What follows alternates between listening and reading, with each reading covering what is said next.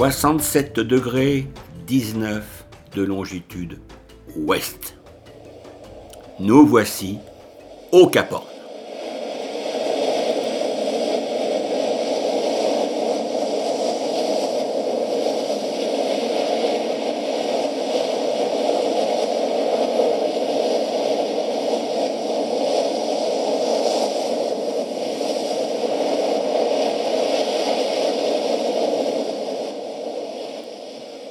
Eh bien, voici l'ambiance du Cap Horn. Un fascinant paysage de toundra désertique entouré de vagues colossales qui lui donnèrent le nom légendaire du bout du monde. L'aventure patagonique par excellence consiste à voyager par les mers les plus sauvages du globe pour arriver à l'île Horn, lieu depuis lequel le Cap Horn surveille les eaux turbulentes du passage de Drake.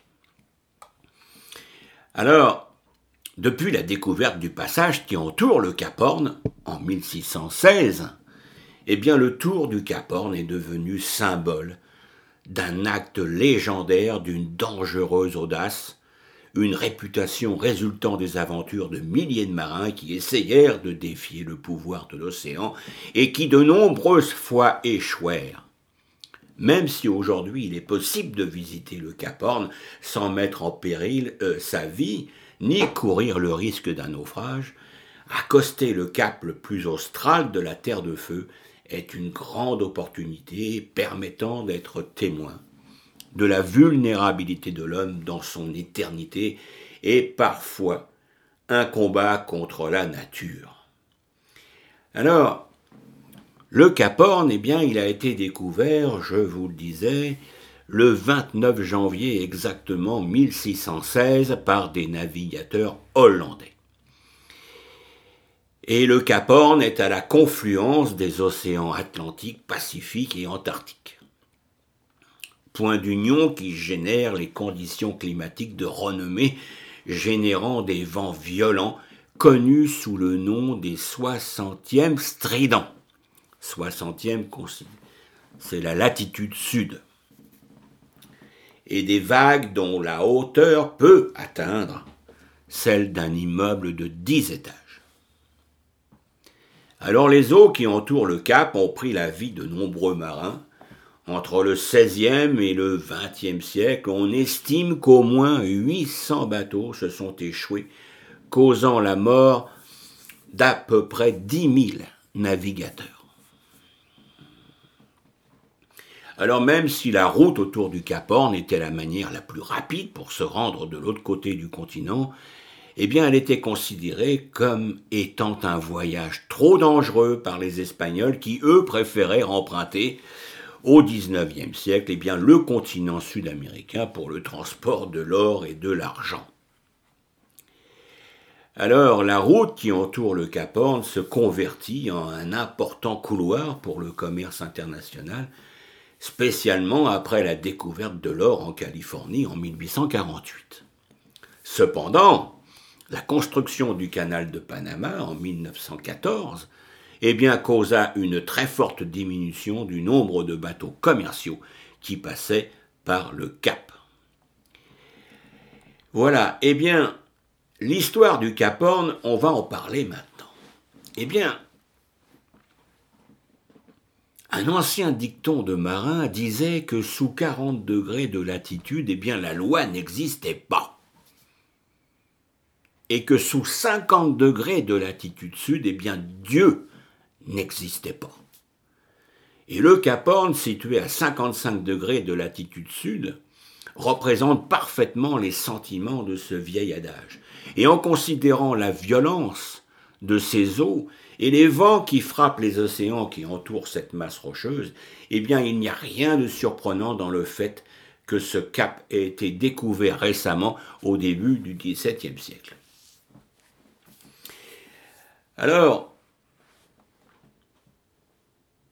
les explorateurs avaient navigué dans les mers australes qui entourent l'Amérique du Sud pendant plus d'un siècle avant la découverte officielle du Cap Horn, mais plus au nord, un tout petit peu plus au nord, il y a le détroit de Magellan et la Terre de Feu, qui, eux, je parle du détroit de Magellan, avaient été découverts par le capitaine portugais Fernand de Magellan en 1520. Alors, pendant cette période, eh bien, la Dutch East India Company, c'est-à-dire une compagnie euh, commerciale hollandaise, avait le monopole sur tout le commerce hollandais qui transitait par les uniques routes connues jusqu'aux Indes. C'était le détroit de Magellan et le cap de Bonne-Espérance au sud de l'Afrique. Alors, un actionniste antérieur de la compagnie, le millionnaire marchand belge résident à Amsterdam, et qui s'appelait Isaac Lemaire, Lemaire étant un nom français, et le vétéran navigateur hollandais William Schouten financèrent un voyage pour explorer Terra Incognita et trouver, si possible, une nouvelle route vers l'océan Pacifique et ainsi terminer avec le monopole exercé d'une main de fer par la Dutch East Indian Company. Alors leur bateau, qui s'appelait Endracht, qui veut dire unité en hollandais, qui était un bateau de 360 tonnes, commandé par Schouten et conduit par le fils de M. le maire, le, fils qui s'appelait Jacob, ainsi que le navire Horn, de 110 tonnes, donc beaucoup, beaucoup moins gros, commandé, lui, par Johann, le frère de Schouten, partir depuis le port de Texel, dans le nord de la Hollande, le 15 juin 1615.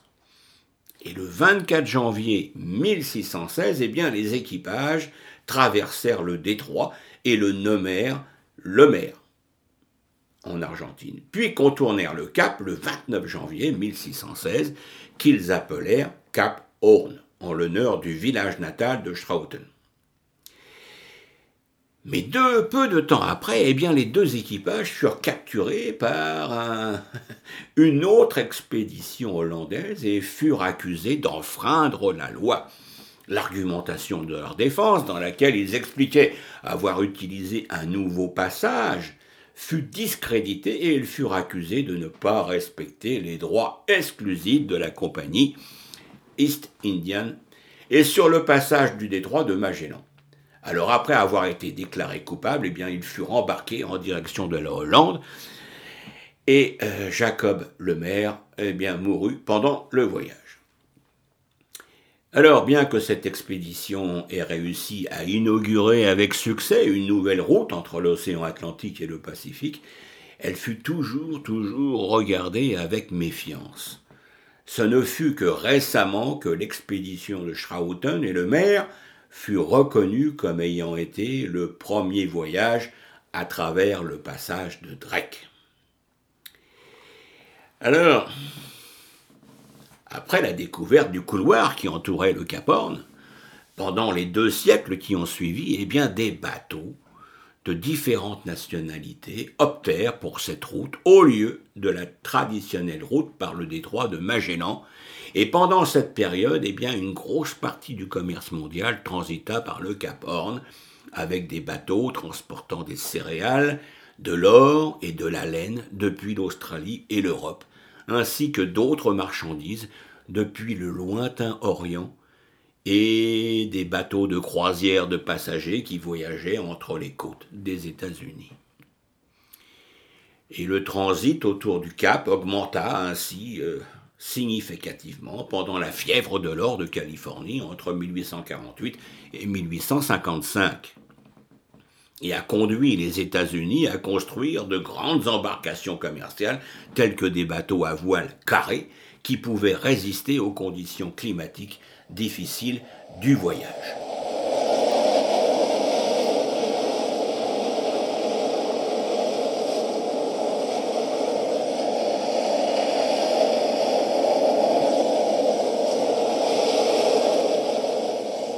Alors le Cap Horn, était une odyssée terrifiante pour les navigateurs du fait des conditions climatiques euh, imprévisibles caractérisant la région. Et pendant l'historique voyage du Beagle en 1832, le capitaine Fitzroy, Charles Darwin et son équipage coururent un grand danger de naufrage en le contournant, et ayant évité de peu une mort certaine grâce à l'expertise de Fitzroy, Darwin décrivit l'effrayante expérience de la façon suivante. Vers trois heures, nous traversâmes le Cap Horn et expérimentâmes ces vents très forts. La nuit fut tranquille et claire, et nous profitâmes d'une grande vue sur les îles qui nous entouraient. Le Cap Horn, en revanche, fit ses exigences, et avant la tombée de la nuit, il nous envoya des vents aussi forts que des ouragans directement sur nos visages. Nous firent front à la mer, et au deuxième jour nous arrivâmes à nouveau sur la terre ferme. Et ce fut à ce moment précis que nous vîmes vers la proue une imposante falaise dans toute sa splendeur. Recouverte par la brume et sa silhouette ténue, encerclée par une tempête de vent et d'eau, de grands nuages noirs croisaient le ciel et des rafales de pluie et de grêle passèrent près de nous, avec une telle violence que le capitaine décida de faire cap vers la crique Wigwam. Cette crique est un port accueillant proche du Cap Horn, et la nuit de Noël, nous jetâmes l'ancre dans ces eaux tranquilles. Alors, en 1914, eh bien, la fin de la construction du canal de Panama connecta les océans Pacifique et Atlantique, ce qui signifia que les bateaux n'étaient plus obligés de s'aventurer dans le dangereux voyage jusqu'au Cap Horn. Et actuellement, eh bateaux de croisière et de navigation récréative amènent les quelques aventuriers qui désirent explorer ces mers violentes. Alors d'importants événements sportifs en voilier, tels que le Vendée Globe par exemple, une course de voilier en solitaire qui fait le tour du monde, eh bien continuent de passer par le Cap Horn, ce dernier étant encore considéré comme l'un des exploits de navigation les plus importants qui puissent être atteints. Alors, euh, pour ceux qui voudraient se rendre dans le sud de la Patagonie, c'est-à-dire euh, entre l'Argentine et le Chili, eh bien, que voir au Cap Horn? Voilà, ce qu'on va parler. Alors l'île, l'île Horn, hein, c'est, c'est l'île du Cap Horn, se caractérise par ses paysages rugueux, fouettés par les conditions climatiques difficiles de ces latitudes, et se distingue par deux constructions solitaires et le monument du Cap Horn, lesquels peuvent être visités en quelques heures. Alors, le monument du Cap Horn, effectivement, a été érigé en mémoire des marins de toute nationalité qui périrent en naviguant dans les eaux, dans ces eaux-là. Il y a également le phare et la chapelle navale chilienne. Alors, comme l'île Horn se situe dans les eaux chiliennes, effectivement, l'armée du Chili maintient une station dans le secteur et chaque année, un officier naval et sa famille prennent le poste afin de protéger le phare et de s'occuper de la chapelle Stella Maris, les deux seules constructions de l'île. Alors les touristes peuvent se réunir avec les uniques résidents de l'île et échanger sur la vie dans ces terres stériles éloignées de toute civilisation. On y trouve également une petite boutique de souvenirs où les visiteurs peuvent obtenir un certificat attestant eh qu'ils ont navigué et survécu dans les eaux du Cap Horn. Alors le Cap Horn, eh bien effectivement, c'est l'ouverture sur les mers du Sud et sur euh, le détroit de Drake. Mais il y a aussi le parc national du Cap Horn, incluant l'archipel Wollaston et les îles Hermites, qui ont été déclarées réserves de biosphère par l'UNESCO en 2005, afin de reconnaître l'énorme diversité biologique de la zone. Alors bien qu'il soit possible de trouver quelques plantes et arbres sur l'île Horn ou dans le parc, les bryophytes, c'est-à-dire un groupe végétal incluant les hépatiques et les mousses, eh bien sont l'espèce dominante de la région. Parents de certaines premières plantes terrestres, elles ont été décrites comme les bois miniatures du Cap Horn. Alors en 2011, eh le musée Field d'histoire naturelle et le jardin botanique de New York s'associèrent avec des institutions chiliennes afin d'étudier et de travailler conjointement dans le but de protéger l'exceptionnelle biodiversité de la région. Leurs recherches révélèrent que le parc national contenait plus de 5% du total des bryophytes existants sur la planète, dans une zone qui représente moins de 0,01% de la superficie terrestre. Alors, dans ce secteur, eh bien, il existe plus de 800 espèces de bryophytes dispersées entre les plateaux désertiques, les forêts, les glaciers, les côtes et les marais du parc national du Cap Horn.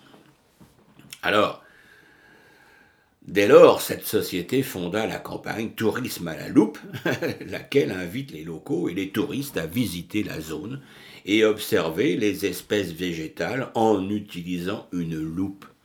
Et les scientifiques qui étudient la zone ont étudié des techniques afin de mieux comprendre les, habitats particuliers et les écosystèmes. Alors, on a parlé de flore, maintenant on va parler d'animaux. Alors, il y a effectivement une vie sauvage au Cap Horn. Alors, pendant le, passage par le Cap Horn, il est tout à fait normal d'observer des otaries à crinière, des baleines et des phoques.